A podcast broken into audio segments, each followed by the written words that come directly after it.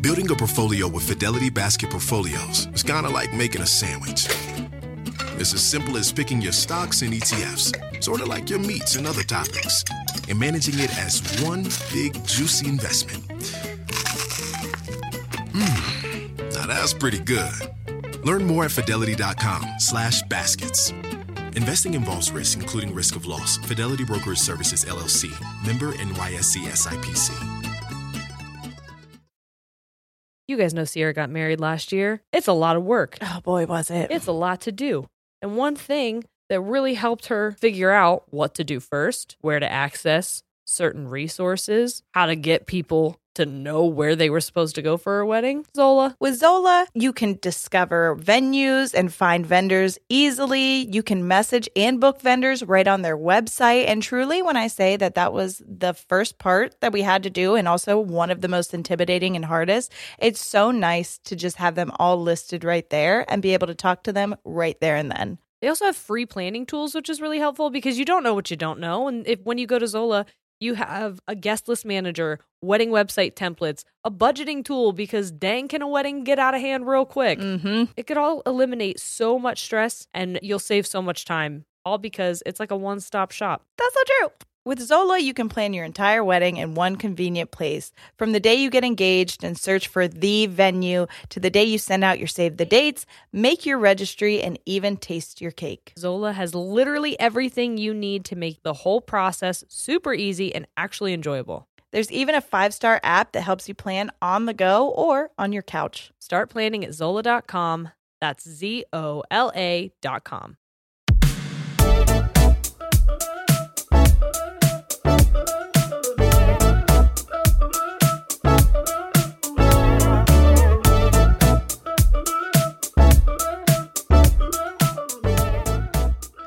Hey guys, I'm Jerry. I'm Sierra, We're ladies. and we tangent. Okay. So what I was telling you about the mittens, guys, we're talking about Bernie's mittens. Oh, Um, Bernie. he okay. stole the show. I I think that Amanda she really did. stole the show. But so you were saying that those mittens were made by a teacher. Mm-hmm. Apparently people reached out to that teacher and were like, I would like a pair of Bernie mittens, please. And she goes, I'm a teacher and a mom. I don't have time to make you mittens. and people were like, that's the most Bernie response I've ever heard in my life. That's really good. She's like not even trying to capitalize on the fact that millions of people would want, those mittens right she now. literally could probably quit her job Yeah. for the next like six months. Just make and just make mittens. yeah. She's like, you the know what? official Bernie mittens. I don't have time. I'm teaching children. I'm doing the Lord's I'm work. molding young minds. yeah. So if you would. Um also Sierra and I are drinking White Claws again. Uh, well, Sierra didn't drink it last week. No, I had some cheer beers. yeah, but now we're drinking White Claws again, and we were just making fun of ourselves with the fact that we thought we needed to tell you that we had more than one last week. I we I'd like to formally apologize for all of last episode. It's pretty clear that um we had more than one last week. There was a lot that uh, I was cringing a lot when I listened back. I was also laughing a lot. So what are you gonna do? You know, You know, take the good with the bad. Happy and the sad. Yeah. The nope. I'm, I got. I was gonna say, are we doing vowels or are these lyrics that I I'm like half remembering? I was gonna try, and then I couldn't. Oh. I lost myself. Oh. In a difficult place. Uh, do you remember at the beginning of this there was a time when you were supposed to sing something or like I forget what episode it was. Was it the Britney Spears one? No, there was a, it was before that. But you were like, I'm not going to sing. I'm embarrassed. And now you now you just randomly break into song. You love to see it. Because who cares? Honestly, I'm at the point in my life where who Oh my god! Speaking of seeing it, we were supposed to video this one. I was gonna ask because I have my makeup done. Should we I pause know. it and get the camera set up? We're already like almost three minutes in. We did. Re- I really liked the bit about Bernie. I mean, we can listen. This could just be for the listeners. This could be an extra sneak peek, so they have to do Oh. both. They're not gonna do both. You they'll never shut it off right here and then go, or they'll be like, "We don't want to see." But the, all right, Mm, I don't think I have a memory card ready to go. Mm. So maybe next. We'll try again another time, guys. all right. Wow, I really had a good. I have my folder. or I do you look- want to? no, No, truly. I mean, I wouldn't. What do I look like right now? You Like, look honestly. good. What do I look like? I do have to put my bra back on. I just looked down and my nipples are pointed. you look good. You look you look good. my bun is so far on the top of my head that it is basically bangs. what I like. Okay, so It adds- are you saying that people should see me? not the bangs. the bangs. Uh, well, No, I think we're okay. I'll just wear my makeup next time. You guys. okay, all right, we'll do it next week. It I'll come. is- Pro- I'll come more prepared. Okay. No, I'm just kidding. Next time I'm go- I now I can't act like I want to look good. oh, I'm gonna be a scrub, but also Oh my gosh! I wonder if people listening to this are like, will they? Won't they? Wondering if they need to go on YouTube.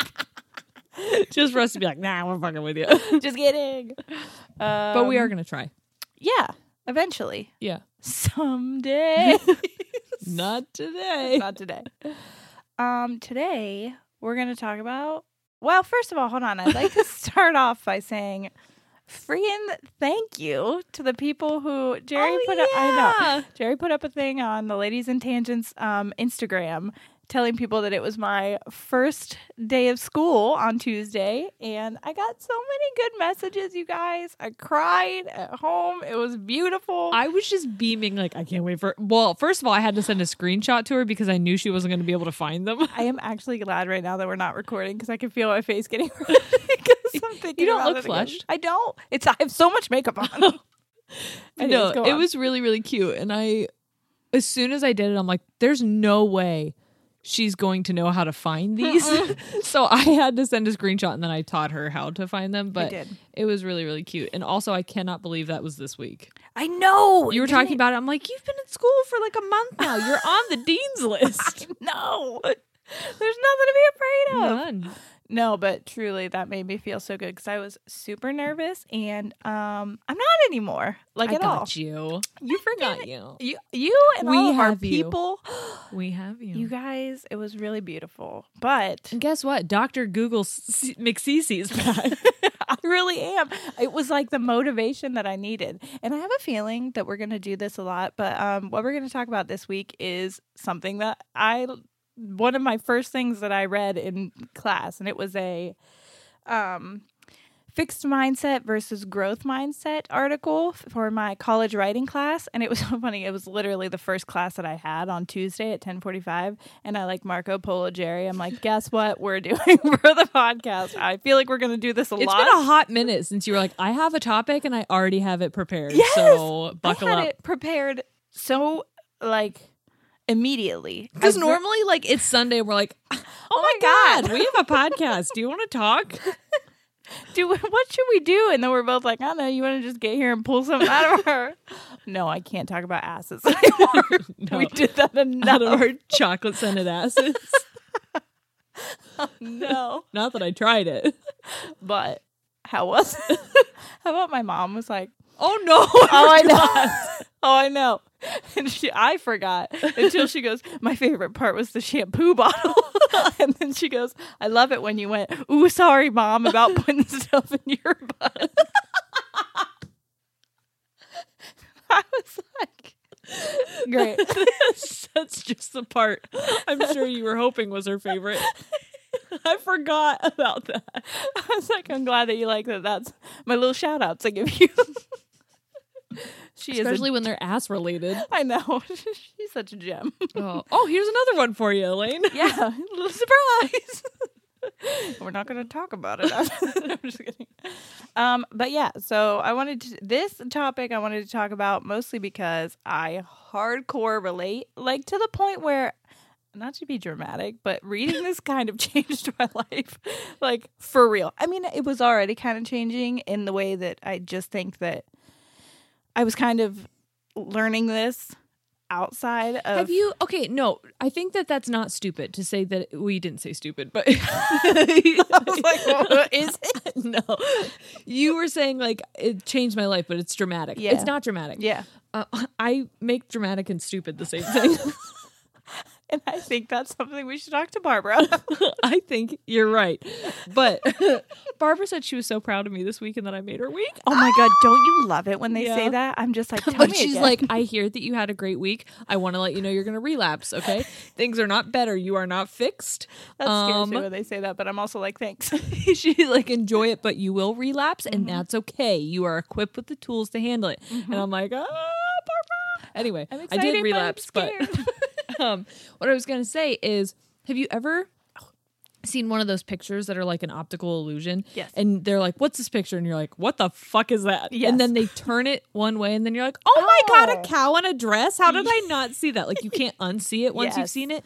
That's what this reminds me of. Yes. And it's important because, again, yeah, I'm 30, but also I have a young son, and I was realizing when I was reading this the things that I'm accidentally doing to possibly make him have a fixed mindset. Yeah. And it's so that's why I wanted to talk about it because I know a bunch of our listeners have children or are recently married wanting to start families. Yeah. And this is Or who need therapy? yeah, girls and, and, and guys. yeah. go because it's important. And I didn't realize that compliments that you give your kids can fuck them up. So we've talked about that kind of before when we we haven't gotten into respectful parenting because honestly it's a very intimidating topic. It's a lot. I'm still learning about, Sierra's still learning about, and we don't feel like we are an authority on the subject, so it's difficult. But when her and I have had private conversations about this, um, the whole idea of praise and how you interact and communicate with your child can really affect how they view themselves, Yes. how they speak to themselves, and this kind of goes along with that. Yeah. And again, this is all because I was talking to my mom about it because a lot of this originated in the 90s. And so it had a big impact on like millennials Yeah. in general. We're mostly. looking at you, most of our audience. Yeah. yeah. So I'm sure a lot of you will relate. It's another reason why I want to do this. But when I was talking to my mom, I was like, I want you to know that because she always gets like, well, we didn't have podcasts and we didn't have books and parenting. Yeah. cl- You know, we didn't have that back then. I'm like, this isn't your fault. Right. Truly, the way that this starts is by telling your child how intelligent they are. Yeah, you were doing what you Who thought would was have best. thought that was a bad thing? Right. So, so what, I should probably just. But now you know, so stop telling me I'm smart. because I'm not. no, I'm just kidding. Um, No, okay. you're dramatic. I'm so dramatic. you're not dramatic. You're stupid. No, kidding.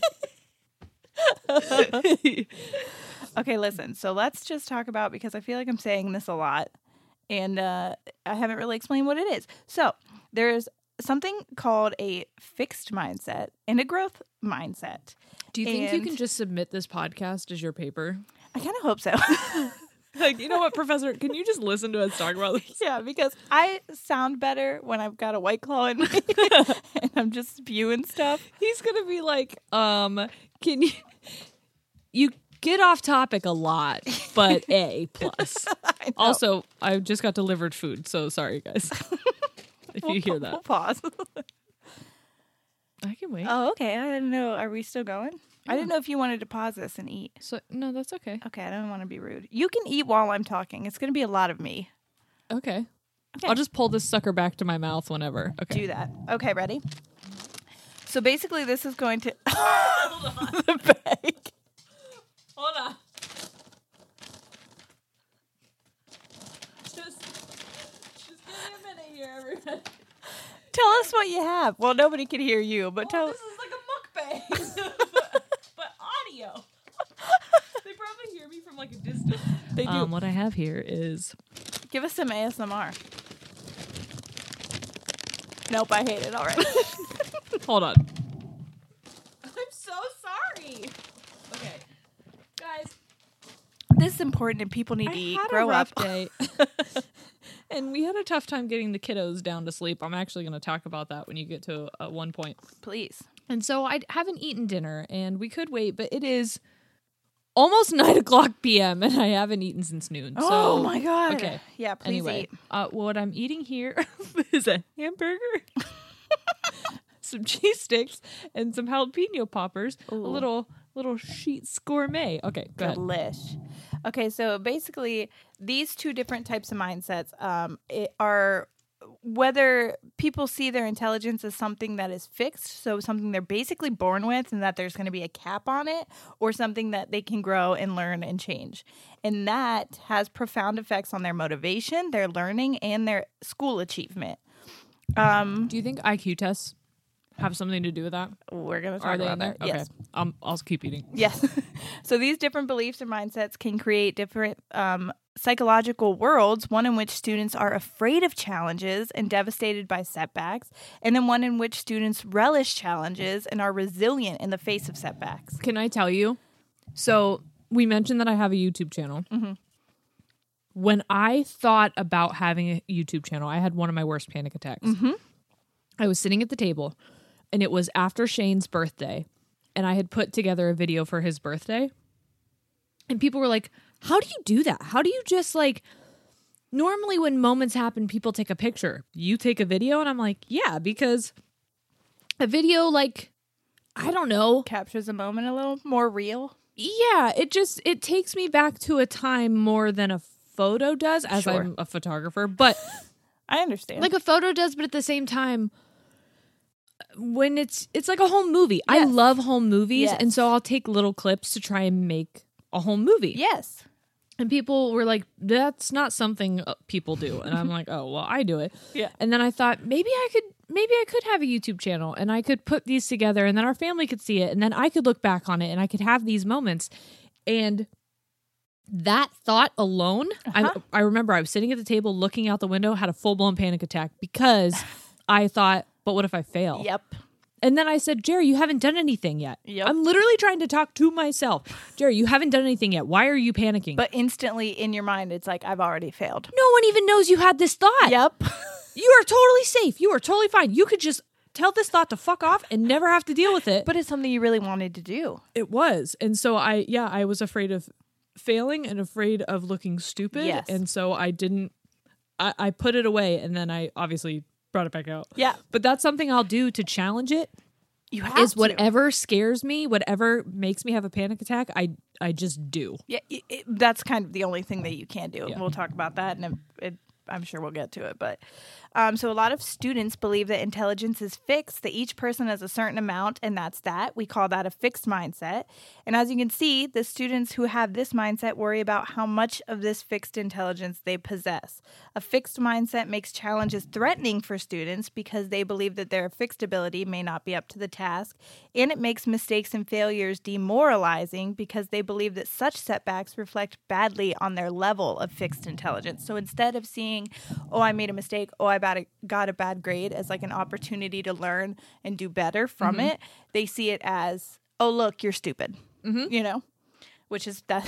Oh, by the way, hold on. I want to say that this is the author of this article is um, Carol S. Dweck, and she's the Lewis and Virginia Eaton Professor of Psychology at Stanford University and the author of Mindset: The New Psychology of Success. I feel like I need to give Damn, her thick ass credentials. Yeah, I sourced all my shit.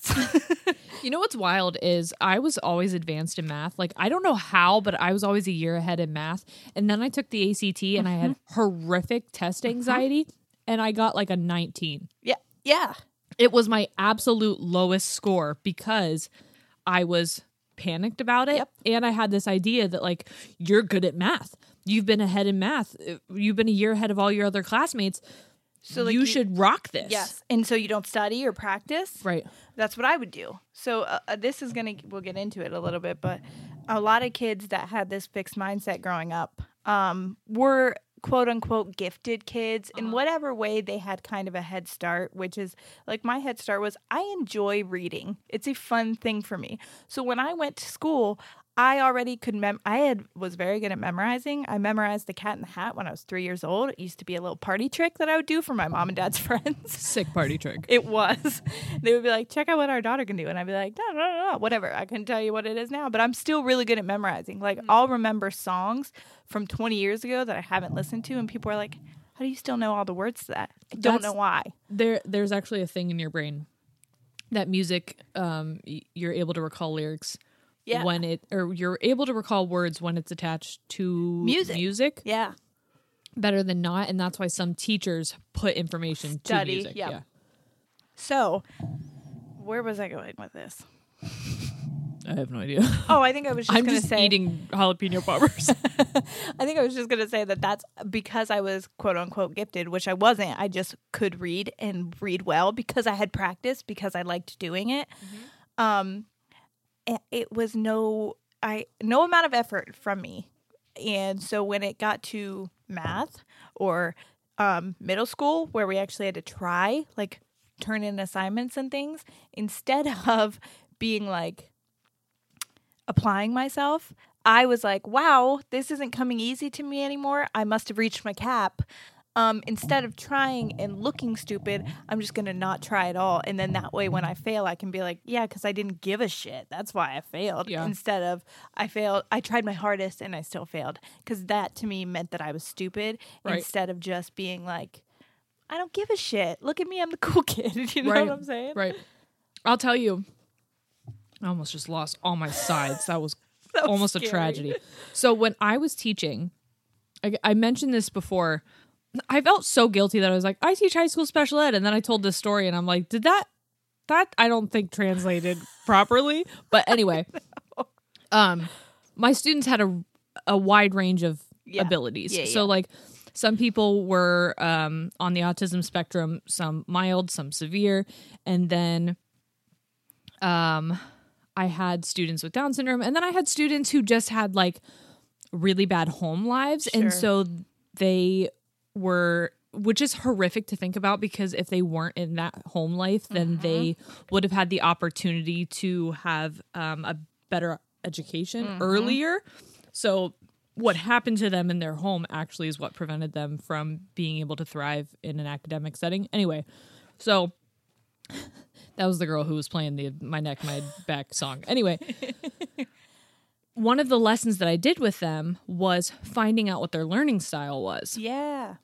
So i made them take i took the test with them but it was just this assessment that was like if i'm going to give you information would you rather have it this way this way or this way? And it was just a, a bunch of different scenarios and how would you like this information or or what do you like to do in this situation?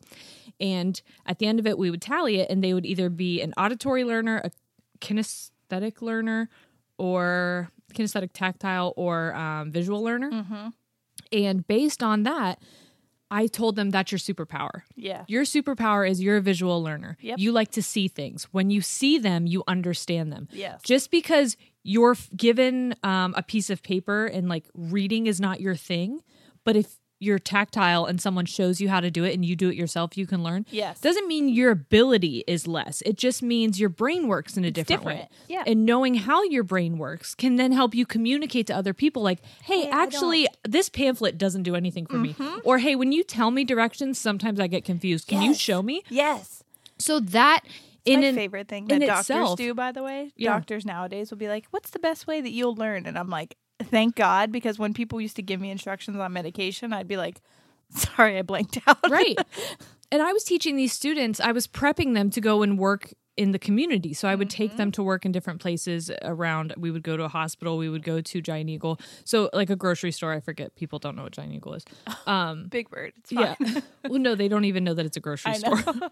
Um, so I was telling them, like, if you're with your supervisor at these different areas and they're giving you instructions and you're insecure about it because you don't understand because auditory isn't your thing, or if they're showing you and, and they're going too fast, being confident and being able to advocate for yourself Yes. is more of a Huge. strength yes, than having some kind of score on a test or an IQ, Yep. whatever. exactly. And uh, again, that can make you feel like stupid because sometimes when people just lecture at me, I'm like, I'm an idiot, but I could read a textbook and I know what it, I know what's going Right. on. Reading or like doing, perfect. If you sit here and talk at me, I'm like, uh, you lost me halfway through. Which is funny because I'm the opposite. Like if people talk to me or I if know that's I why you re- watch YouTube videos Yes. and I read. Oh, it's yes. so crazy. We're learning the same way. We're the same things, but in different ways. Yes, because I cannot look at a paper. I don't know if if I have um, some kind of issue with comprehending text or if I have dyslexia because sometimes stuff just blurs together. Yeah, yeah. Or if I just like have created a mental block because I don't enjoy reading. Sure. But when I hear people speaking to me or I watch them physically do something, it- it clicks immediately Yep. and i can replicate it and- or i can look at something and problem solve like i'm reupholstering a chair right now i can look at that chair and be like oh i know how to fix that but like i don't need instructions Yeah. but other people would be like no i'm gonna need like That's me. a diagram Yeah. or like some words but it's just your brain works different It and does. finding out how your brain works is, Is- Mm-hmm. way more beneficial than scoring and landing somewhere on an assessment Yes. And just assuming that because of that score, that's your life. That's your life's worth, basically. right Um, so the the students with the growth mindset believe that their intelligence is a potential that can be realized through learning, and as a result, confronting challenges and profiting from mistakes um, and persevering in the face of setbacks is not um, demoralizing to them, but it's more of they see that as a challenge to get Right. smarter. that actually makes me feel really good because as a teacher which i never felt like i was a good teacher Mm-hmm. but hearing those things i'm like i i encouraged my students not to be afraid to fail i didn't love that. I wanted to make sure the atmosphere was like, you're going to fail and it's okay that you Yes. fail. We're going to learn, learn something. from it. That's why. I What are we going to do? I just told my son because he's, as I was reading this, I was like, oh my God, this is my child. And I do these things to him. I'm ruining him, his life. Again, slightly dramatic, but I could just see it happening. And so the other day he came home and he was like, hey, I don't want to show you what's in my backpack. And I was like, what? Just show me. And he did a quiz, reading comprehension quiz. It's like, there's a rat. And, oh, um, that's just me who takes mice to school. and uh, he got a five out of seven. He thought he failed. And that's a seventy-one percent. So I was like, "You didn't fail," but he was like, "Mom, I got a five out of seven. Will you please just throw this away so that um, my dad and Aaron don't see it?" I'm like, "It's okay. Failing is not the worst thing that can happen." And it's funny because lying about grades is in here, and we'll talk about Yeah. that in a minute. But failing is not the worst thing that could happen. And then we went through it again and I quizzed him on it again. And then we went through it a third time after I told him the right answers mm-hmm. and he got them all right. And I was like, see, we learned something. Right. Now you can go throw it away. Go throw it away. It's not a big deal. It was about Martin Luther King. It was really beautiful. I know, but this reminds me of a lesson that I taught. Oh my gosh, I'm just like patting myself on the back as Teacher. a teacher. But it's reminding me of so many lessons that I did. So Oh, I guarantee it. excuse me, click clack. That's my ranch. full So- tongue just. I know. I'm still gonna eat it, but hey, it's fine. Their mouths go in our kisses my mouth. I was gonna so say. it's fine. um, so there's this lesson that I taught, and it's called the Super Ball and the Raw Egg, and essentially what I I always did it for my observations. If you guys don't know, teachers uh, get observed like twice a year, and, and like they get graded on how good of a teacher they are. Scary. Um, nine times out of ten, they have already practiced that lesson with their students several times Yeah. to make sure that it goes perfectly, they and they have great. bribed the students to be on their best behavior, given them the answers so that they look good, and then they get accomplished ratings. So So they that- cheat. Yeah. Well, I literally heard from my supervisor, it's just you just got to play the game, Right. and I'm like, oh, so you know it's bullshit because Great. that's how you get funding, and it's fun. It is Yeah. bullshit. So anyway, Super Ball in the raw egg. I put I put a bunch of like plastic down on the ground Mm-hmm. because I brought in eggs and I brought in a ball and I had my students stand up in the front of the class and I said, "All right, uh, Jack, you're gonna have the egg. Mary, you hold the ball. I'm gonna have you throw the both of you at the same time. Throw them at the ground." and they're like, "Huh?" And I'm like, "I want you to throw it at the ground." And Jack's like, "Yo, I have an egg." And I'm like, "Yeah, Jack, throw it at the ground." I never had a student named Jack or Mary. Okay. Um, they threw them at the ground. What do you think happened? the egg shattered. The egg shattered. What happened with the ball? It bounced. It bounced. And what did we learn, class? We learned that. Okay, the egg and the ball were representative of people. Symbolic. Got it. Yes. Okay. I, I thought that's We where weren't like teaching gravity. We're not back at your forces of motion. I was confused. Essentially, there are two types of people. There are super ball people and there are raw egg people. When I'm a raw, raw egg. when raw egg people come to a challenge. a challenge, they shatter. it breaks them. It- and then how do you get it put back together? You don't. You can't. Yeah. And it feels like I don't want to break again. So I'm afraid to do it again. Yep. But Super Ball you people, stop taking challenges. You stop taking risks. yes. Super Ball people are resilient. Super Ball people bounce back. They're Mm-hmm. not afraid of another challenge because they knew they survived the first one. They're going to survive the next one. And sometimes, They bounce higher. yeah.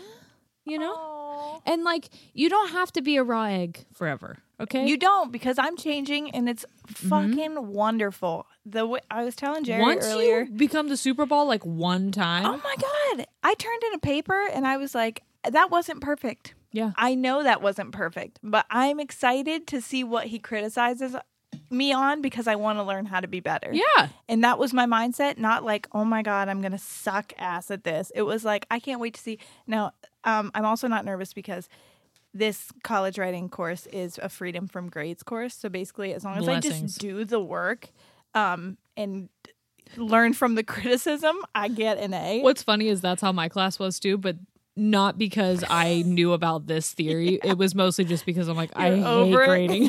For sure. Are you guys here? A plus. But because you know what? Sometimes that's the hardest thing. yes, I don't blame you. Um, so it says those with a growth mindset were much more interested in learning than just looking smart in school. Uh-huh. And uh, with the I am obsessed with clothes. oh yeah, It's a problem for me. It's a problem for my closet.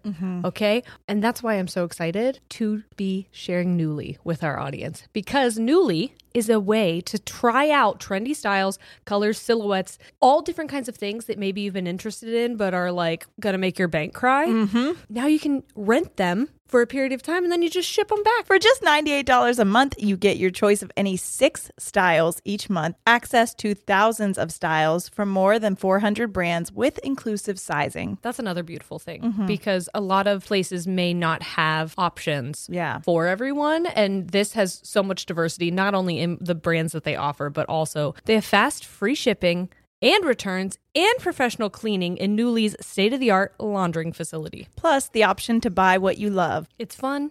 It's sustainable and you can save because you get to try out a bunch of stuff that you like, or maybe you're like, I don't know, maybe I would like this. And then you get it and you're like, ah, I don't think that's for me. But there's no commitment to buy it unless you really do love it. And you're like, you actually can't have this back, Nuuly.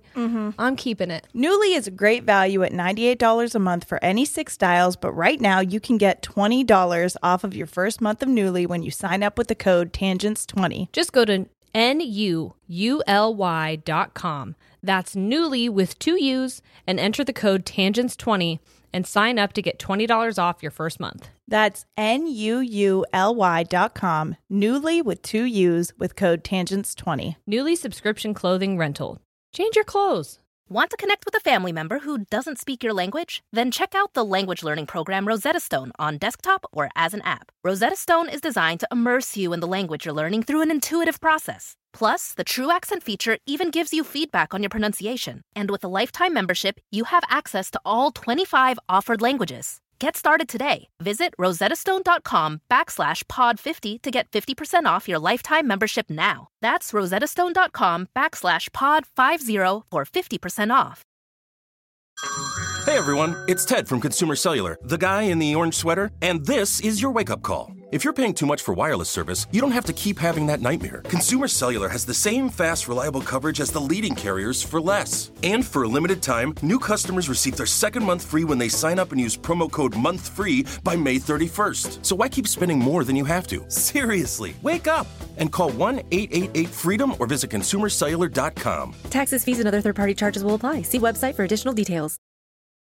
Whether you're a morning person or a bedtime procrastinator, everyone deserves a mattress that works for their style. And you'll find the best mattress for you at Ashley. The new Tempur-Adapt collection at Ashley brings you one of a kind body conforming technology, making every sleep tailored to be your best. The collection also features cool to the touch covers and motion absorption to help minimize sleep disruptions from partners, pets, or kids. Shop the all new Tempur-Adapt collection at Ashley in store or online at ashley.com. Ashley, for the love of home.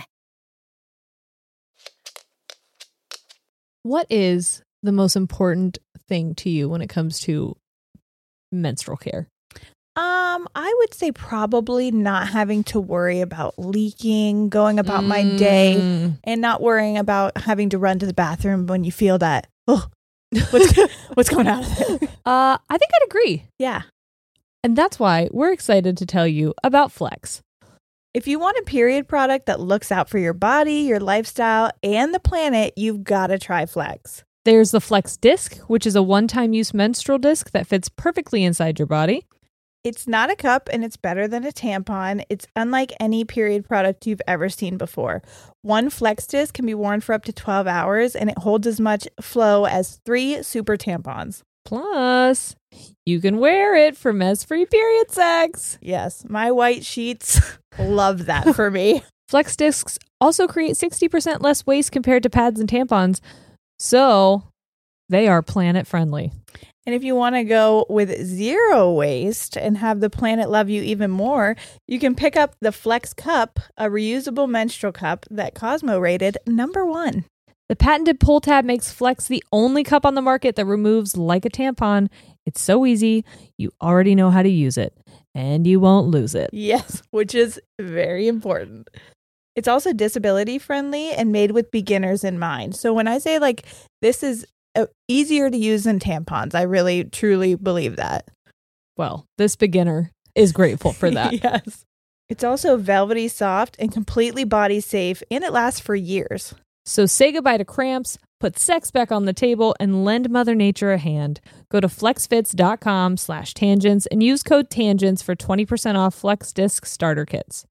Or 10% off your first Flex Cup. Plus, you get free US shipping. That's code tangents at flex, F-L-E-X, slash tangents. Next mindset, many of the students from preschool age to college age um, they cared so much more about how smart they would appear. And so that way, because of that, they would reject learning opportunities, even the ones that were critical to their success, because they didn't want to look stupid. Right, because now I'm not smart anymore. Hi, it's me. Hey, see This is why labels are bad. This is so bad because mm-hmm. you don't want to tell your children. We have this thing, and it, it comes up again in this, but it, we have this thing in our society where we label things like intelligence and creativity as gifts, uh-huh. and they're not. Right. I thought Sometimes they are. if you're a savant, yeah. for sure. But even Albert Einstein had to work at Right. it. Even Michael Jordan had to work at it. Like Yeah. things like that. Yeah, they had a certain amount of talent, but Michael Jordan. Oh my gosh, I did a lesson about this. Yes. Um, I actually, I think we talked about this one time. I think we Do did you? I think we talked about um, Colonel Sanders and because this how- was on imposter syndrome. Yes. Yes. So I, if you guys forgot, or you, You just go back or you're listen? listening out of order, because there's some people who haven't listened to the beginning. They're like just here now, but Somebody quoted me the other day from the podcast, and I was like, "What?" And she's like, oh, "I'm listening to the one from Let Me Plant Your Seed in You, the Oh. gaslighting." I was like, "Girl, that was in June. Like, I don't even know her anymore." I was so pregnant. oh, me too. No, I'm just kidding. I thought you were talking about me. no, I was. You were. Oh, you were pregnant with my my seed. I was pregnant with emotion. yes. Yes. Um, but Colonel Sanders had taken his Kentucky Fried Chicken recipe to 1,000 restaurants and got rejected by all of them. And then he was like, you know what? I'm just going to make my own. Because that's what I think after I've been rejected a thousand times. Yep. I'll just make my own because Right. people will like it from me. right. All these other people hated it, and I'm pretty sure they're wrong. Didn't isn't also J.K. Rowling? She wrote like book after book after. She wrote like twenty some books. she wrote Harry Potter like in a rat infested apartment. hmm because she kept getting turned down for all her other books, and then they were like, Walt Disney she- was told that he Walter P. Disney E. Walter E. Disney. "I like P better." Walter Pearl Disney. he was told that he had no talent. Dr. Seuss was another one. yeah, And here's the thing. I think it was Albert Einstein who said like if you test a fish by how well he can climb, he'll think that he's an idiot or something like that. I just butchered that quote. no, but it's I like That's it. what standardized testing does. It does. It, tests people on all the same level, Yes. but that's not how that's not how intelligence should be measured. That's not No. how um It's not how people learn. what is the word that I'm looking for? Uh the word like you start th- like this, but potential. It's like growth.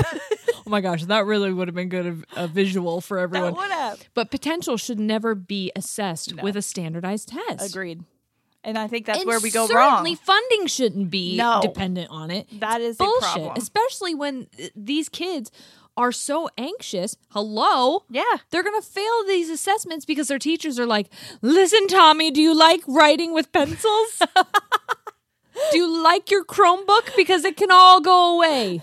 you We're all gonna be inhaling dust from chuck if you don't do well because we're going to lose all our money. Our money comes from your success. No pressure. Yeah. No pressure. But you have to succeed. Yep. And that leads to students cheating. That leads to students taking the easy way. Lying. That- remember, I didn't Not take attending school at all, flunking. Hi, me. Mm-hmm. Uh, But even I used to take CP, which were college prep classes, Mm-hmm. and about junior year, I stopped completely because I was like, I don't. I want to take the easy way out because I want to get A's, and that's how I got good grades. My Mm-hmm. last. I mean, I took the easy way out because I didn't. It wasn't about learning for me. It was like. I would just want to get into college at this point, so I just want good grades. Mm-hmm. And then college, I was like, I am scared I'm going to fail because college is about learning. It's not Yeah. about I mean, it is about grades, but it's more so working towards something and exposing yourself to stuff that you new things. Yes, Like, that you weren't- new. You are given a curated amount of information when you're in high school. When you Mm-hmm. Are in public education, someone is writing those textbooks. They are writing them so that you pass Mm-hmm. these standardized tests. This information is curated. When you go to college or when you seek higher education, it doesn't necessarily have to be college. It could be a tech school, it could be even online. If you're just researching independently, you are accessing information that is coming from professionals that is just like this is the facts. Yes. This is the data. This is the information. And sometimes, yeah, it can be um Overwhelming? Yeah, w- interpreted in a different way. So like if you have one psychology professor who Oh, has sure. one frame of mind versus another, you're going to get the information in a different way. But at the same time, that's beneficial too. It is. Because understanding that there's not one right way of thinking To learn and to think, yes. with some subjects there is only one right way. and we're talking science. science and also like you know there's right and wrong yeah.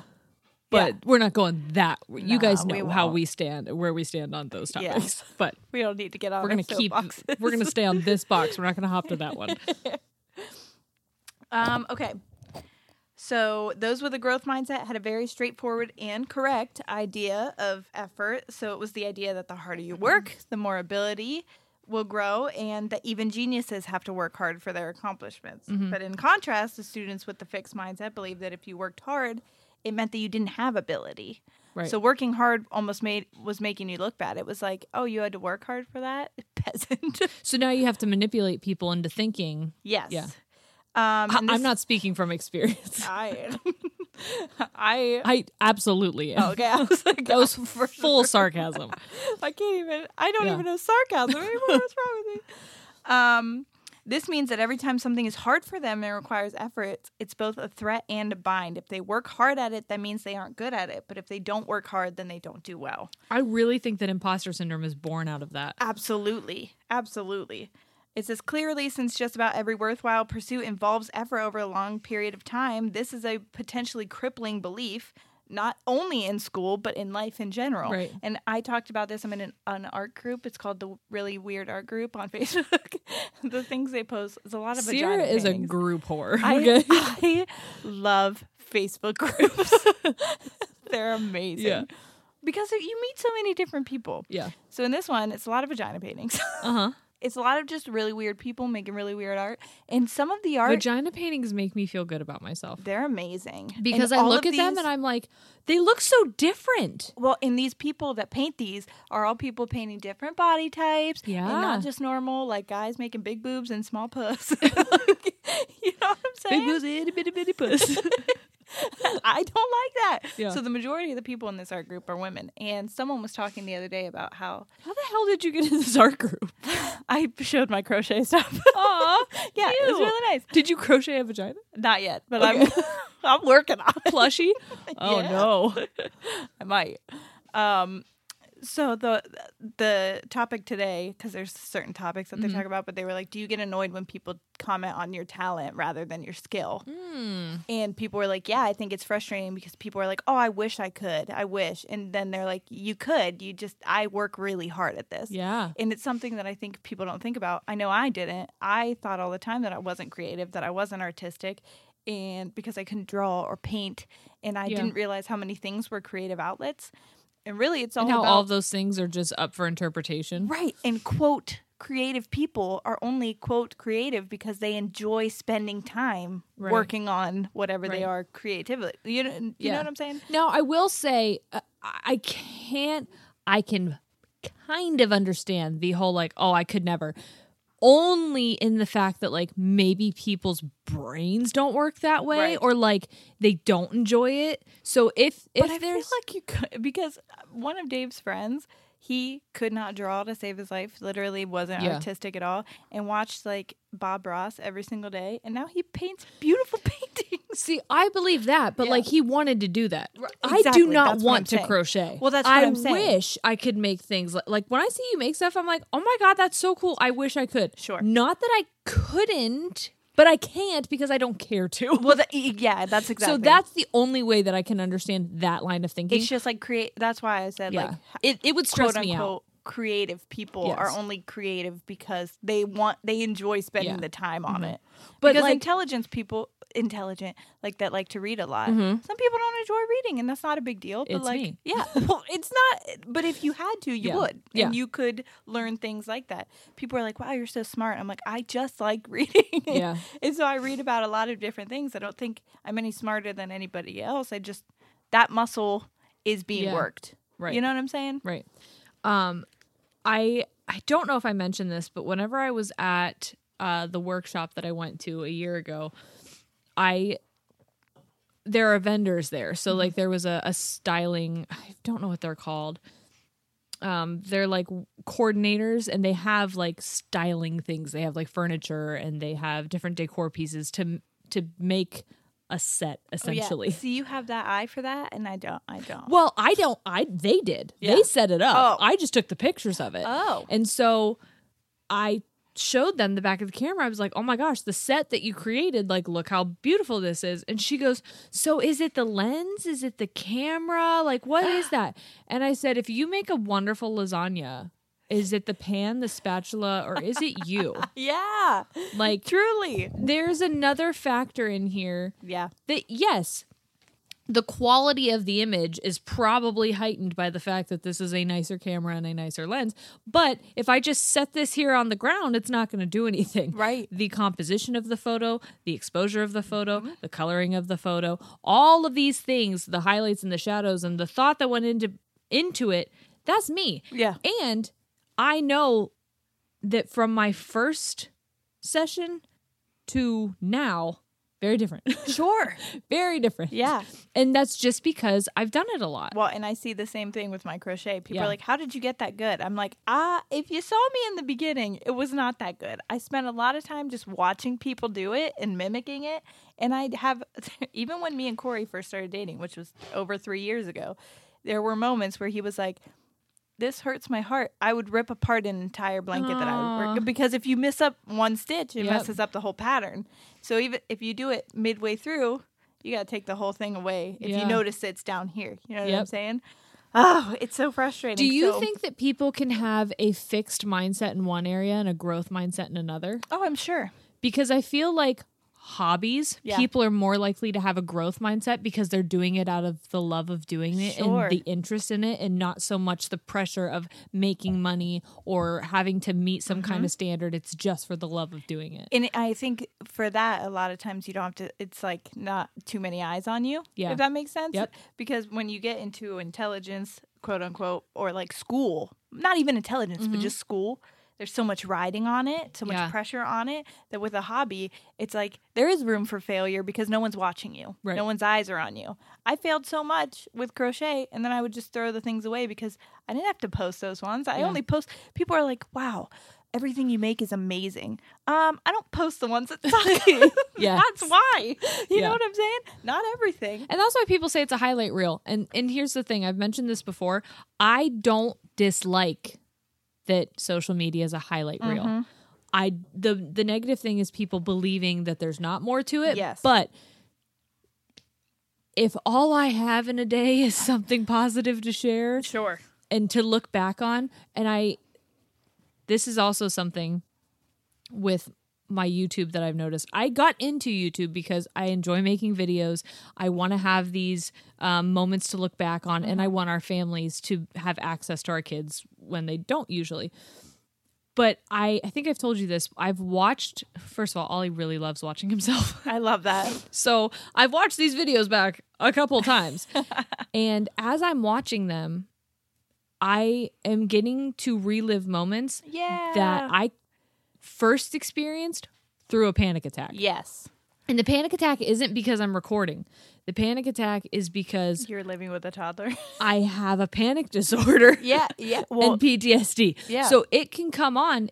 I was having a panic attack when you got here. yeah. So like nothing happened. I feel like I could kind of tell. Oh, but Oh yeah, I was weird. Yeah. I was fully weird Yeah. and like I needed to eat food Yeah. to distra- and I needed to do this. That's why I didn't want to wait. I needed Yes. to do this because the panic attack was going to get worse. Mm-hmm. So this helps too. That's why when I say I Right. black out and then I'll listen back and I'm like, oh man, that was fun. Yes. But the whole time I'm like, you're getting to relive a moment Yeah. that was taken from you. yes, because of our mental disorder. Be- yes, and honestly, like when I'm watching videos of myself and my kids, I'm realizing, oh my god, I didn't realize that Ollie laughed like that. Yeah, I didn't realize Forrest's little giggle there. I didn't Yes. realize how Ollie wanted to help Shane build this.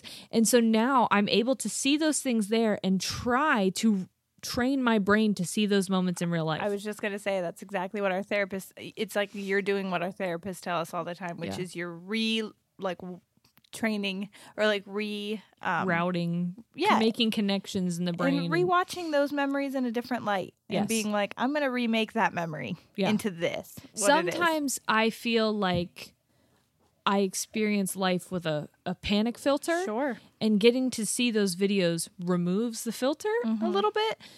Um Because you don't show it, you can't tell. I'll tell you that. I know. I I'll I just opened up to one of my friends like about my mind and and the things that happen in it and she was like I never would have known No, at all that you've been carrying that. very well. Um it- it's not easy. No. I'll be honest. I know. But I think that uh, the idea of a growth mindset and how respectful parenting, which I learned about on YouTube, um, has helped me shift my own thinking Yeah. and how I want to give grace to my children, how I want to encourage my children to find intrinsic motivation and self love. I I first have to model myself. Yeah. And so I've given myself that challenge and it is hard as fuck. It is. Well, I feel like it's it's very um like when children learn a language as babies, it seems so seamless. It's so easy. They're Mm-hmm. Yeah. just learning a language, but it takes a lot of babbling and a lot of figuring out words. Yep. But we don't think that babies are stupid,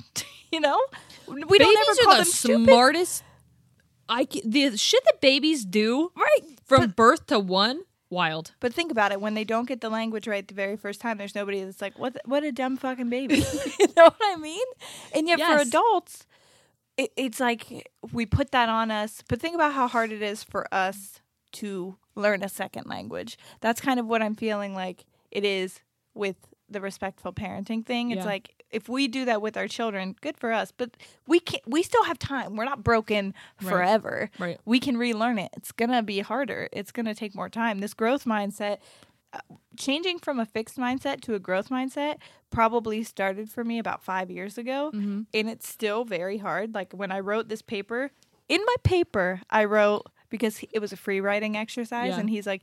If something's going on in your mind, like even if you're just like, I don't know what to write about, write that down. Yeah. And so the very beginning of my paper was like, um, I'm panicking about how to start this because I'm a perfectionist. So this is just it, and I'm starting it. Aw. yeah, I love that you did that. because I just was That's like, a ripping the band-aid Yeah, kind of thing. I, I was like, it was my first paper I've done in college Yeah. since I quit college 10, 11 years ago. Mhm.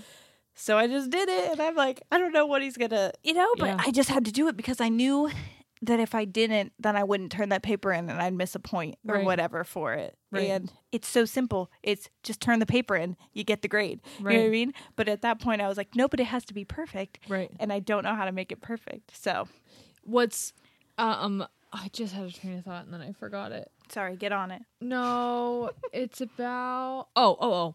Okay, so we were talking about respectful parenting and and moving from a fixed to growth mindset. Yes. I think one of the most difficult things. I have two thoughts, and I don't know if they're going to correlate, but whatever. Something that I've noticed in parenting is, and not my parenting, but parenting that I've observed, is that we tell kids that they're kids and these are their responsibilities and this is the expectations of them. And then when they reach a certain age, you're like, you're an adult now. Bye. You're supposed to do these things. And now you're like, but that's never been my responsibility. And so that's why instilling this kind of uh, resilience And confidence. yes in kids uh, from the jump Yes. is so crucial Yeah. to making them feel confident and self assured and as adults Yeah. and moving from a fixed if you don't have that if mm-hmm. you weren't raised that way and you try to move from a fixed to a growth mindset you have to look at yourself and say something's wrong with me Yeah. if you want to parent your children different than you were parented then you Oh, have to admit so that you were not parented perfectly Yes. which means you're not a full and complete totally perfect person and, so- that's hard And sometimes that's hard to do to our parents because I know so Yeah. many of us love our parents and we're like they did the best they could, but it's okay to to admit that they didn't do. Listen, They did people the best used they to could. smoke when they were pregnant, and, And then they they're like, know. "Hey, you know what? Now we have more information, and we're not going to do that anymore." Right. No one's like screaming at those people No, about it. it's like okay, so my kid was born a little a little underweight. Fine. We found them up, no big deal. Yeah. we put rice in their milk, which now we know don't do that either. But that's the thing. We're gonna. I and when I was telling my mom this, I had to talk with her, and I could tell that she was getting kind of defensive. Yeah. But I wanted to be like, Elaine, what do you have to say about that? I know. Are I'm you so defensive? no, because then we talked about her parents. okay. And I was like, yeah, let's talk Sally to and Joan? but what I told her was, I was like, listen, you had no way of knowing that that was going to cause this. Right. You had the best of intentions telling me how intelligent I was. If we would look back, I can't be like, my mom was such a dick. She told me I was smart and gifted all the time. What a bitch. Yeah. You know what I mean? Right. But I said, you have to understand that I'm probably going to grow. Noah's going to grow up, and I'm going to realize it will come out that Yeah. something we did made their life well, think different. in think about way. it too. Our parents were raised in a generation that was very different than the generation they were bringing us up in. Yeah, Even yeah. from when we were born to where we are now, the changes in technology and what we're exposed to. Well, that's what I told my mom because she goes, I don't remember. I think I wanted to tell you so much how well you did in school because my parents never commented about my schooling. Yes. And I said, Well, why? Because college wasn't the goal for you guys. Because Mm-hmm. I wasn't the, you know, it was just like get out of school and then find a job. And that was your goal. It didn't really matter what your grades were. So they didn't really care. It was just like go to school because we're told you're supposed to. because they get mad at us if we don't make you go. for us, they were they were like, "Hey, college is the goal." And then so when you see your child doing well and being smart, you're like, "Hell yeah, here we go, college babe." And then it, uh, unbeknownst to them, they Right. didn't mean to, but it was like pressure, pressure, pressure, pressure. You're gonna do great things. You're gonna be a doctor. You're gonna be a vet. You can do all these things. And I was like, "Oh my god." Well, not only are you getting that pressure from your parents, but then we are growing up was- in an age where we have access to other people Yeah, and seeing where they're measuring and now you're not only measuring yourself to the expectations of your parents but and your teachers but now you're doing it to your peers not even your peers just at your school or your county literally the world we have all that the data. world's peers. Yes. You're like, oh, look at this young person. She's in her 20s and she's doing blah blah blah. And Can I'm I like, tell you one of the dumbest things that I've ever thought, and I, it's been an anxiety thought of mine Please. forever. When JoJo oh my god, came out with her first album at 13, Yep. and she was like, I think the youngest person at the time to win a Grammy, or the youngest person to like come out with an album or something. I would look, I looked at my sister, and we're jamming to the song, and I was like, great. this could have been me. Yes. I was like, no, no, that'll never be me. Great. Someone beat me to it. Perfect. So we're always constantly comparing, comparing, Yes. comparing. And I don't have shit on JoJo. Let's just be clear, okay? Not a damn thing. But I know, I Still know what you. I know, I know what you mean. I don't know why. It's like we had to compete with the world instead of competing with ourselves, which I think is what we should have been doing. Right. Challenge yourself, compete with yourself, set goals, and then beat yourself's goals. Beat yourself. I do it regularly. oh, sorry, mom. With a shampoo bottle. Okay, I've fallen on a bottle a time or two. Yeah. Except I have those big 40 ounce. so it's weird. And they're going sideways. I have the pump action bottle. Anyways, okay. Um, So those with growth mindsets reported that after a setback, they simply study more. They enjoyed setbacks because they were like, "Here's what I need to focus on more," and then in in turn they learn. And those with a fixed mindset were more likely to study less because they felt dumb, and then they'd also seriously consider cheating because they felt if they feel dumb, I permanently used to cheat dumb. all the time. So did I. You taught me how to cheat. I I used to make cheat for me. I used to make tiny little cheat sheets and hand them out to people. I would also write stuff on my shoes. I would also slip answers into the front of a binder and set it on the ground Mm-hmm. because it looked like a binder page or whatever. Oh, I remember. Oh, Because yeah. listen, to us, it was not about in, it was not about learning. It was not about intelligence. It was not about growth. It was about grades. Uh-huh. And that was what was most important. And so if you got good grades, you were successful. It didn't matter what you learned. As long as you got good grades. If you cheated, you didn't learn shit. You were still successful because you got good grades. Yep. And that's That's why I took weighted classes because even if I didn't do well, if I got like a C, it was weighted so I got a B. Yeah, yeah, yeah. So I could I had a little bit more wiggle room in the weighted classes. I will tell you though, I was terrified of doing anything wrong. And so I was in algebra 2 Mm-hmm. As or no no no, I was in pre-calc. Yeah, I never took that. I took algebra 2 and I was like I can't go to pre-calc. So I told you I was a, a year ahead in math. I was Yeah. in pre-calc as a junior. I was supposed to take calculus as a senior. Mm-hmm. Fun fact: I did not take calculus as a senior. I told everyone it's because I wanted to take the year off and have an easy year and just take uh, transition to college or whatever. Uh-huh. That's what I took. That's not the reason why I did. The reason why is because I lost my graphing calculator Uh-oh. at the beginning of my pre-calc year. I did an entire year of pre-calc without a calculator. Oh God. Still got a C, weighted B, thank you very much. Wow. I have no idea how. and then I was still too afraid to let anyone know that I didn't have a graphing calculator and we didn't there weren't like access I didn't have one cuz you needed to They like, were like a hundred dollars, were they not? They were so expensive. Oh yeah, and Yeah. it wasn't just like it wasn't the blue graphing calculator. It was like the big black Oh, guy. you had to have the the heavy duty. Oh yeah, yeah, yeah. Oh, I remember. And it was like I had to do sine, cosine, and tangent and like graph plot points with no calculator. you absolutely could have borrowed mine. I, I was not couldn't using- tell anyone that I, I didn't have it. And then that's why I was like, I can't take calculus. I barely made it through this one. And I just told my sister this the other day, and she goes, Yeah, Jerry, I knew you lost it because I kept asking you for it because I needed it for class. And mom said you had one, but you wouldn't give it to me. And I was like, Why won't you give me your calculator? and you you I didn't tell anyone. that's really funny. I know. Um so it's So terrified of failure. I, the same. It's the belief that intelligence can be developed that opens students to a love of learning, and it's the belief in the power of effort and constructive in constructive, determined reaction to setbacks. Is what this is. That's why it's important to let your kids um, work through frustrations. So if they come up to something that's a struggle, I don't do that. don't do it for them. I have now this poor. If I have another baby, I just feel so bad because I did everything wrong. You didn't do anything wrong. I you did didn't know wong. you did the best that you could. I did do the best that I could, And you're still do- all wrong. You're not done parenting him. I'm not, and I try really hard now. But in hard before. no, I did everything for him because I would watch him be frustrated, and I'm like, I can't watch this. It makes Yeah. me sad. I have to do it for you. Yeah. And now he doesn't clean his room, and he's fucking nine years old. So it's very annoying. Bet you're really regretting that now. I really am.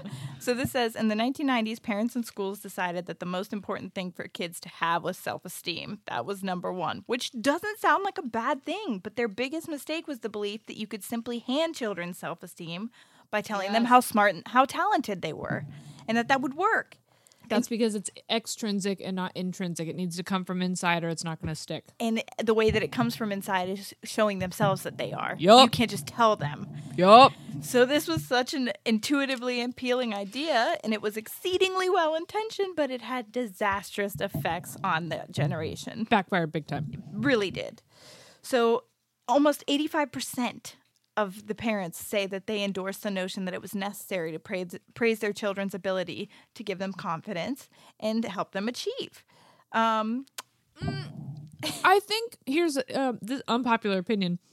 I don't think that's the intent of every parent. I think some don't- parents use it to manipulate. But I agree too. me. I 100% agree too. And I know that a lot of people, like I said, it was manipulating to the point where it was pressurized. It Uh-huh. was, I'm going to put this pressure on you because you need to know that I know that you can do well. So you better do well Yep. because you need to make a money Yep. someday. Oh, I know. Um, so they did this research and they saw that in their research, the most vulnerable children who were already obsessed with their intelligence and chronically worried about how smart they were were the ones who developed this fixed mindset. Right. Hi. Because that's where they me. thought their value was. That's exactly it. Especially It's if they were told that they had no other value. If Right. they and not that they were told like you're smart and nothing else. Like, but if that was all they were told, for instance, I know that I loved books, but when it and we've joked about this on the podcast, but when it came to Christmas, my fellow girl cousins would get all types of jewelry and fun little clothes and stuff, and I got Yeah, literal I got, a, I got a blue shirt with boobs in it. and I got books after books after books after books. It was Sierra's my little bookworm. literally just like, hey, we know your intelligence. You better capitalize on this or you're a failure. Yeah. Here you go, you So- little reader. Yeah. So don't fuck this up. and I was like, wow. Don't make me have wasted all this money on these books. Yeah. And I was like, now reading isn't even fun. You've made it a job because Right. Mm-hmm. now it has to be, I have to make something out of this Right. Mm-hmm. or I am nothing. So um, it says, What if praising intelligence made all children concerned about their intelligence? This kind of praise might tell them that having high intelligence and talent is the most important thing, and it's what makes you valuable. That's what Right. we just said. It might tell them that intelligence is just something you have and not something you develop. It might deny the role of effort and dedication and achievement. And in short, it promotes a fixed mindset. So they ended up doing this study where they gave two groups of children problems from an IQ test. Here's where the IQ test comes in. And then they praised them. And in the children from group A, they were praised for their intelligence. They were told, wow, that's a really good score. You must be really smart. And in, That makes me feel yucky even hearing it. I know. And in group B, they praised the children for their effort. Wow, that's a really good score. You must have worked really hard on that. And that's all they did, but the results were dramatically different. They did this six different times. Every time the results were the same. Um, and it was different ages, different ethnicities, all around the country. They were always the same. Here's what happened with fifth graders. And fifth graders was a big time because elementary school is typically easier, and then you get into middle school and it's vastly different. And Right. it changes all of a sudden to being See, and I I've talked about this before with Sierra and with other people. I don't like to praise my children. Yeah. when And you I- told me that, I was like, she doesn't like uh, when Allie would s- walk to me, I'd be like, good job. Like Well, when he first learned, now okay, there are times like when he took his first steps, I freaked out. for sure, It was a huge monumental moment. But like anytime I don't want to praise as an incentive to continue doing the Yes. behavior. That's a behaviorist tactic and it's not good because guess what?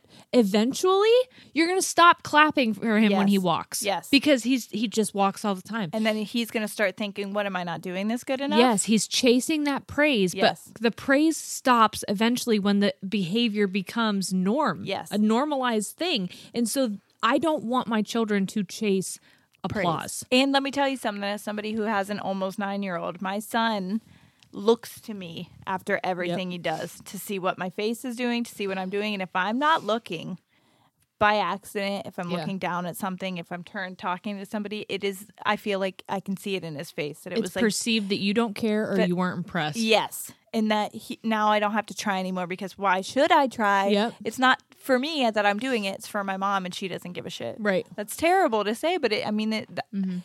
it's something so silly. This is what I also wrote in my paper. I just think we're in a, mo- a movement of like cancel culture is so annoying. And I get that. But at Yeah. the same point, it's coming out that our words have like things happen when we speak. Yeah.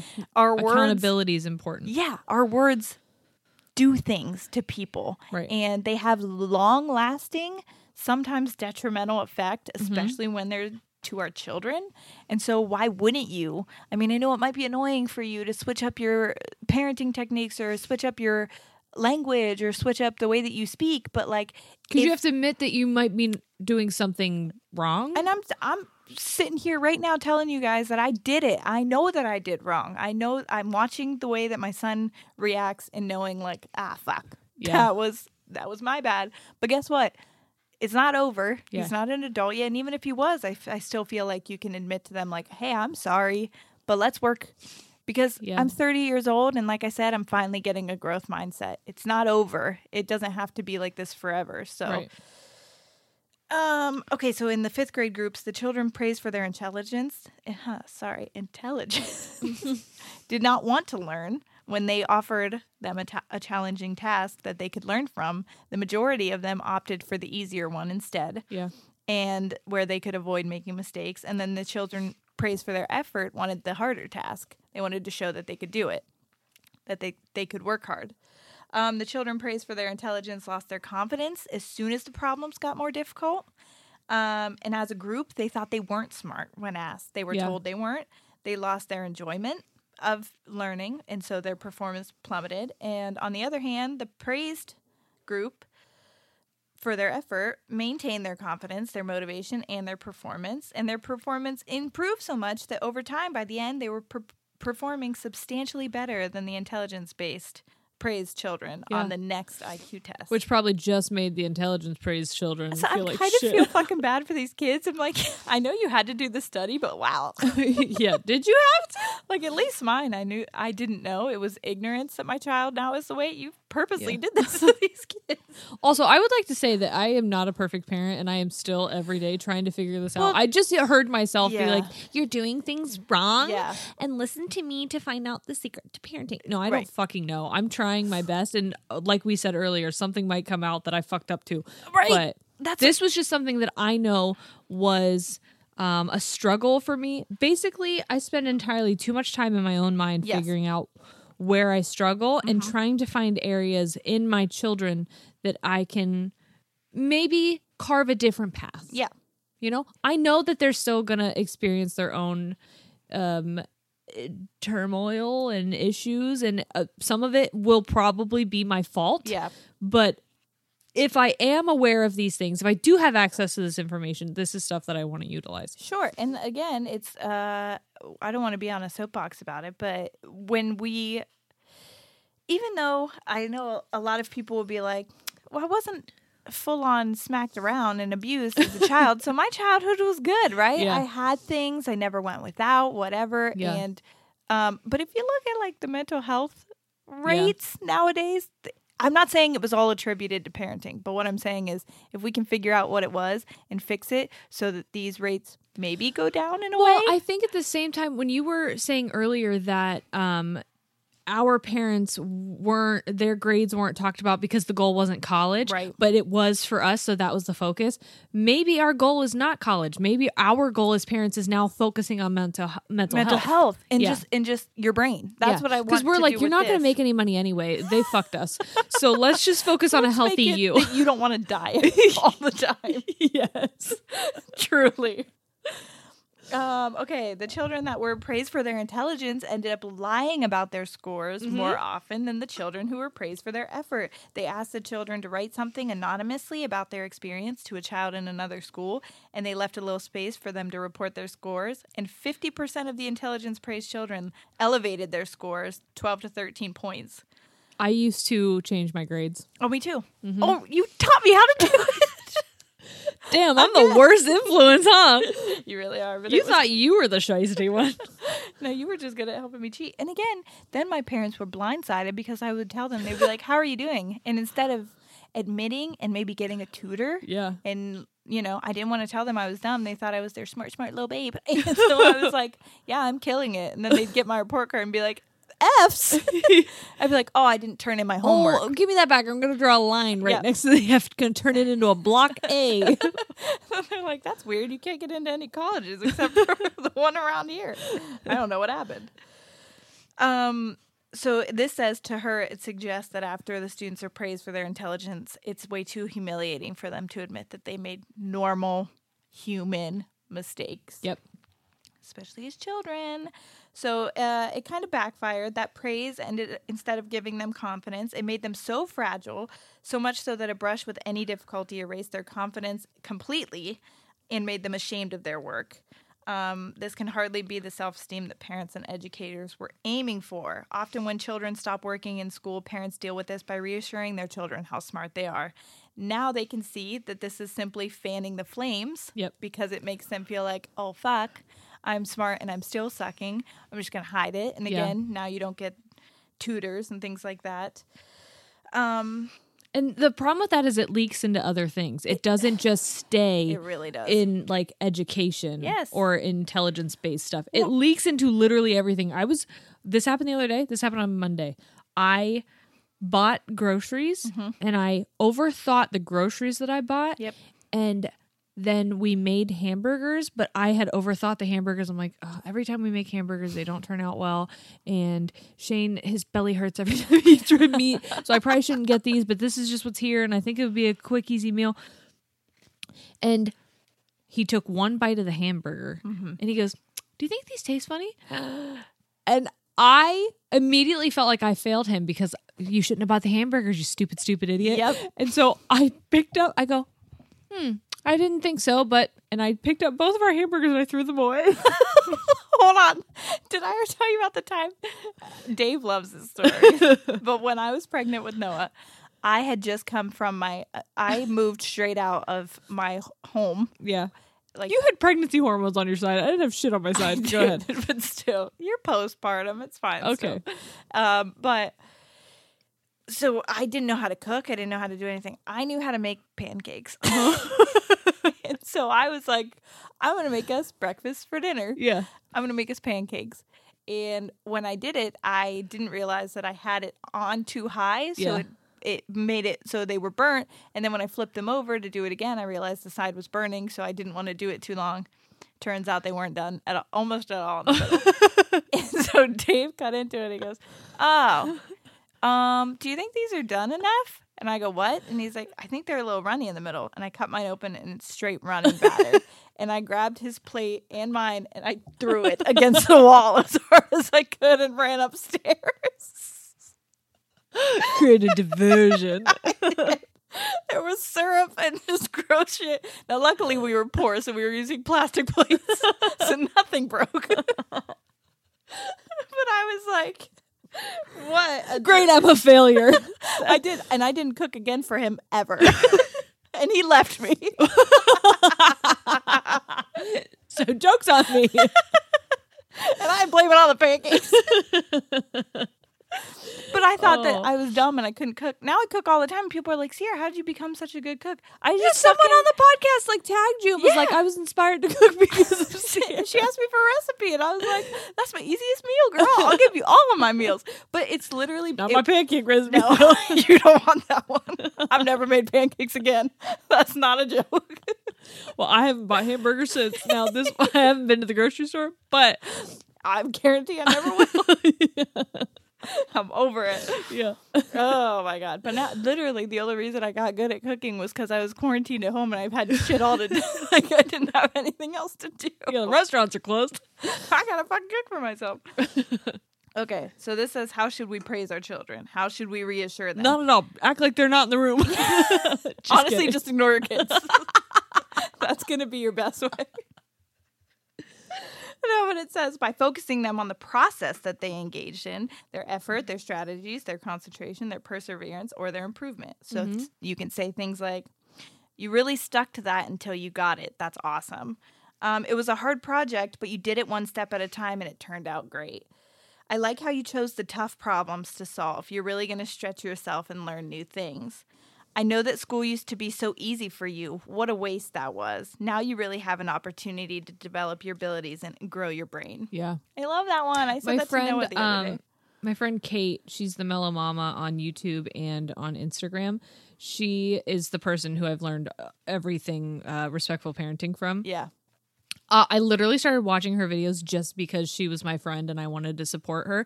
And I told her, I was like, listen, I thought you were a woo woo crazy person. I'm learning so much. I thought you were a wackadoodle, but Yeah. now I'm like totally invested in everything that you say. I will like you are the Bible to me. yes. Um, when it comes to parenting.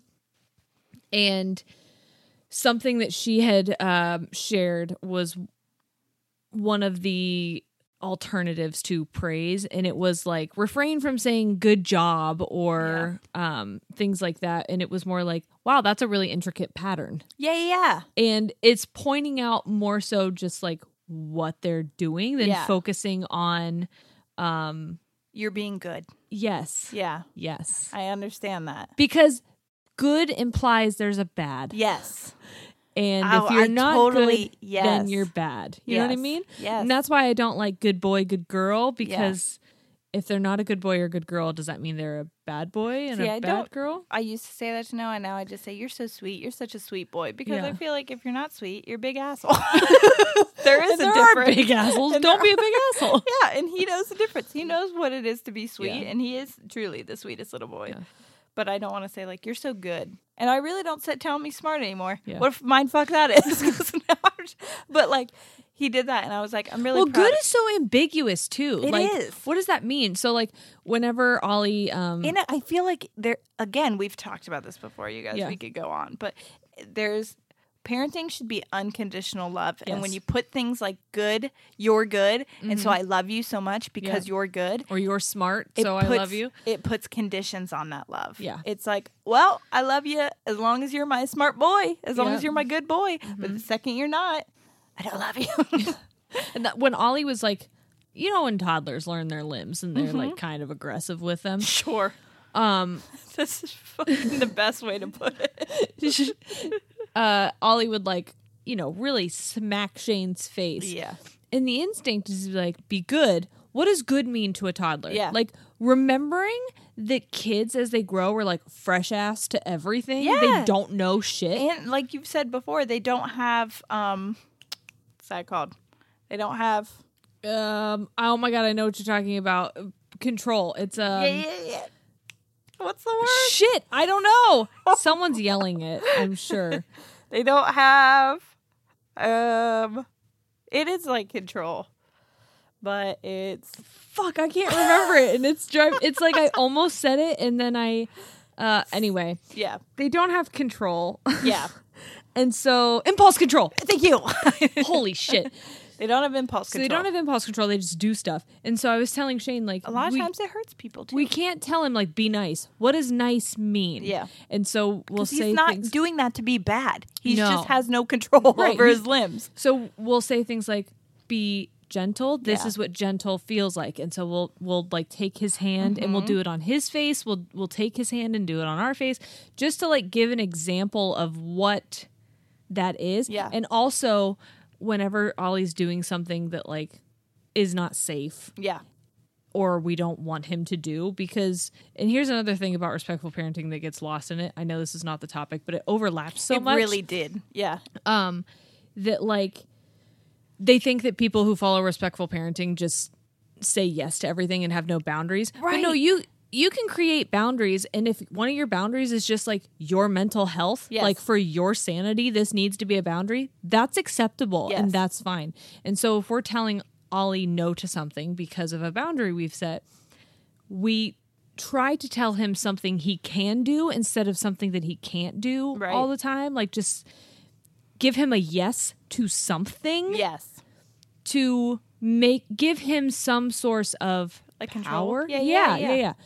yeah. Because You're as a kid, you don't of- have any. Yeah, and you're going to eliminate a lot of tantrums that way. I Yeah. promise you. Yeah. Because that's where a lot of them stem from. Is like I don't have power over this anymore. And and Yes, Toddlers- because we don't look at toddlers as whole people, No. or babies. We don't. Yes. We look they're like, oh, you're a potato. Yeah. and it's like they have feelings, they have emotions, they have um When did they become a person to you then? true. Yeah, exactly. Well, apparently they were a person before they got here. So why are they not a person now? And I think it's funny when people see the videos of what your son does and they're like, wow, he can do so many things. And I think it's like, well, we limit what children can do because we tell them not to do it because we're afraid that they're going to like mess it up in some way uh-huh. or, and they do. It takes them Yo, some I got learning. a vlog coming out on Tuesday. He's, you're gonna watch him put away dishes and do the laundry. he does so many things, but it's because you let him, you tell him yes that he can, and you give him like the ability to, to grow and make mistakes. Yeah. And that, that probably is so fr- feel really I mean, it's awesome. I didn't do that with Noah. And again, he doesn't clean shit it's really difficult. But I think that's something we are all parent a lot the way that we p- were parented Yeah. and nobody knew that this was what was the outcome was going to be like we had no idea we just we talk to toddlers and babies like we would talk to regular adults and it's like their brains aren't our brains Yeah. and also then with toddlers you act like they can't like i understand when people are like why are you explaining those things to him he's a toddler it's like they know Yeah. Like- and when do, again, when do you start When do you speaking to start? them like they're humans? because you tell him to do something to go throw when he, Forrest was born he wasn't even two years old yet and you Yeah. would tell him go throw this bottle in the sink and he knew exactly what you were saying and Yeah. would go and do it Yeah. okay Perform, do tricks, monkey. Show all my friends all the things you can do. it was it was actually very impressive. Um okay so many students had seen school as a place where they performed and were judged but now they understood that they had an active role to play in the development of their minds. They got to work and by the end of the semester the growth mindset group showed a significant increase in their math grade and the control group the group that had gotten eight sessions of study skills showed no improvement and continued to decline even though they had learned many useful study skills they did not have the motivation to put them into practice Yeah. The teachers who didn't even know that there were two different groups at this time Wow. singled Fooled. oh yeah singled out students in the growth mindset group as showing clear changes in their motivation they reported that these students were now far more engaged with their schoolwork and were putting considerably more effort into their classroom learning homework and assignments That's amazing. it is amazing, but uh, just something as simple as those those switching up the way that you talk to your children Yeah. Can have that big of an impact on the way that they learn and see school as something to be fun and to be and I also think that this is just capitalist America. Let me again get on my soapbox, Yeah. but I think that we teaching kids that you have to be smart so that you can get a job so that you can make money is like the worst fucking thing that we do Yeah. because maybe that's not everybody's goal. Right. And you can have a skill that you make money from that isn't based off intelligence. If that makes. and you can have worth outside of making money. Yes, and you can have intelligence and not have to use that for a job if that makes sense. Yeah. Like everybody should want to keep growing and learning. It's such a fun thing. Like Yeah. And what we- else are you going to do while you're here? literally like if we're here we might as well Right. so i just think that like the fact that we tell kids you need to be smart so you can go to college so you can get a job instead of like you need to grow your brain so that you can know everything that you can know like Yeah. what, how much more Can- so that you can be a well-rounded, happy individual, And that you can resilient individual. Yes. You can have, I don't know, anything really Right. that you put your mind to. You can cr- grow your brain creatively. You can grow your brain intellectually. You can grow your skills. Like, it's so See, exciting. And all of this, how you said just by switching up your words, what a big difference. That's why words matter. Mm-hmm. They I hear people all the say all the time saying things like, "Oh my gosh, this political correct." Is it really going to be a big deal? Is it yeah, is it that big of a deal if I say it this way and not this way or if I don't address like even um calling people by the proper pronouns or just literally anything? Yeah, your words matter. Yes. They do matter. This data shows you Yes. the difference that can be made by changing your phrasing. Just just Replacing a couple words. A couple words. Yes. So yeah, it does matter. And It it's not that hard. it's not that hard. Literally, it's everything that we do uh, that you make a routine. If you do it like a couple times in a row, it literally becomes routine. You can change a lot of things. I've already started doing it with Noah, and I learned this last week. Yeah. It was that easy to switch it up. I'm catching myself still, mm-hmm. but I've told my mom. I've told We're imperfect people. I still Yes. mess up with stuff. Oh my gosh. Forrest started sitting today. I freaked out. of course. I freaked out. I was like, and now Ollie's looking at you like, bitch, I sit everything. yes. Why is he But getting I got so excited because he's like not even five months old and Yeah, he was sitting, but he is a He's chunky big chunk. boy. So like, I kind of understand. He, I think he was just propped up on his rolls just right. but It's still exciting. yes, I still freaked out. But I also am someone who's like, don't praise your kids. But like again, You can praise them a little bit. yeah, yeah. If you're In this way, it's There's a like you're difference praising between- them correctly. Yes. There I was genuinely overwhelmed with excitement. I wasn't it's like- using some kind of praise to be like, you hear mommy's voice get all high and see these hands clapping, keep sitting so you get more of that. Yeah, yeah, like they're dogs and these are your treats. Yes. Yeah. Yes. Because it's like training your children. And Yep. that's what people think you have to do. Let's train our children. Hate it. People do think that they and that's do. yucky. I know. Yep. I know they do, and I hate it. I uh, anyways. Um, their studies and ours also found that negatively stereotyped students, such as girls in math or African American and Hispanic students in math and verbal areas, showed substantial benefits from being in a growth mindset workshop. Stereotypes are typically fixed mindset labels. They imply that the trait or ability is in question is fixed and that some groups have it and some groups don't so that men are better at math or whatever Which, hey, guys, that's just a fancy way to say um, sexist and racist. Yes, So- yeah, truly. That's what it is that we've done in Yeah. our. okay, so what do we value? In our society, we seem to worship talent and we often portray it as a gift, which is annoying. Now we can see that this is not motivating to children. Right. Um, those who think they have the gift expect to sit there with it and be successful. And then when they aren't successful, they get defensive and demoralized and they often opt out. And those who don't think they have the gift also become defensive and demoralized and then they opt out as Right. well. And it's bad news bears all around. So we need to correct the harmful idea that people simply have gifts that transport them to success and teach our students and our children that no matter how smart or talented someone is, be it Einstein, Mozart, um, no one succeeds in a big way without enormous amounts of dedication and effort. And dying. And yeah, I mean, really, let's talk about Mozart. it is through effort that people build their abilities and realize their potential. More and more research is showing that there is one thing that sets the great successors apart from their equally talented peer, and that's how hard they worked. Yeah. So fucking mic drop, bitches. Um, I think that's really this. The rest is just what we've been talked about. This one's Yeah. my favorite. No one thinks babies are stupid because they can't talk. That was my favorite. I quoted Yeah. that in my paper. I love that. but that's basically all I have. We've t- hit about every other talking point Yeah. just in our tangents. But I thought that was um, a really important thing that we need to talk about because I know a lot of my millennial peers are now parents, and I don't want you guys. Number one, thinking that you can't change because Right. we can all change the way that we parent, Well, parenting too is a very intimidating, scary thing because there is no right or wrong way, really. yeah, there's there's no like pamphlet that they hand you when they hand you your baby, and they're like, okay, so here is what you're gonna need to do from zero to three months. Yes. we'll send out the newsletter at three to six. There's there is no manual No. with raising humans, and you have to adapt and change. So, like again, like we've been saying before, anyone who parented us or parented our parents, it had to be different Yeah. Mm-hmm. because circumstances were different. And it is up to us to learn and to encourage our children to learn, Yeah. to adapt to whatever their surroundings are, to make sure that we are continuing to be healthy and influence generations to be healthy in their mind, body, soul, Yeah, you know. Exactly. I have nothing to add because you freaking nailed it. I was just gonna say I just want yeah, I want people like 90s parents if anybody's listening if we reach that demographic and it's not just my mom there was nothing you could have done differently because you didn't have resources like we have like the the fact that I'm able to have access to this article Right. and to get it out so that you guys Well, this data wouldn't have been available because we weren't exactly screwed it. up yet. Exactly. they had to wait. They had to fuck us up. Yeah. And then research us. Yeah. And so in 20 years, when we fucked our children up, We'll then- learn Yeah, they'll let us know. what we did wrong. Yeah. And um, then we can all say, well, fuck that. so sorry. yeah.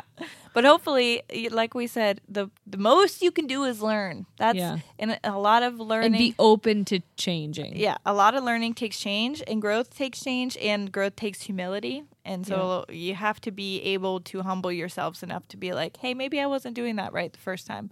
I look at my past college and high school lives, and I didn't do it right at all. And so the fact that I'm trying it again, the only reason I am is because I was able to humble myself enough to be like, that was wrong. I will never do that again. Yeah. So In the words of the great prophet Kendrick Lamar, sit down. be, humble. Is that Kendrick Lamar? yeah. Okay. Sure. I've been sitting here for like five minutes like Kendrick Lamar? Is that Kendrick Lamar? I think I'm pretty sure that's Kendrick Lamar. Okay. Well, uh that's all we have on uh fixed and growth Mindsets, mindsets. yeah. So let us know what you think about it. Please. People. Let's have an interaction. Let's have a conversation. Yeah, let's do it. If this was a video, we'd say comment below, but it's not because I forgot. So maybe next week. week.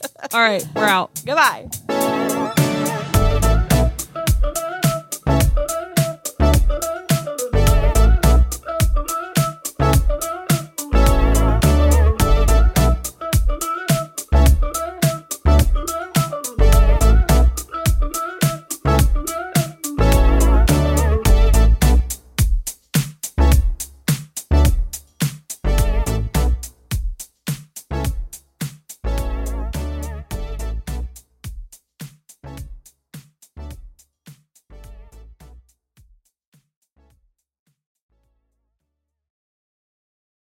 The living room is where you make life's most beautiful memories.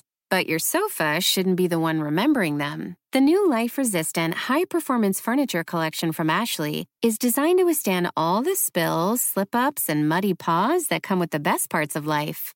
Ashley high performance sofas and recliners are soft, on trend, and easy to clean. Shop the high performance furniture in store or online at ashley.com. Ashley, for the love of home. You can start your day off right when you find a professional on Angie to get your plumbing right first. Connect with skilled professionals to get all your home projects done well. Visit Angie.com. You can do this when you Angie that.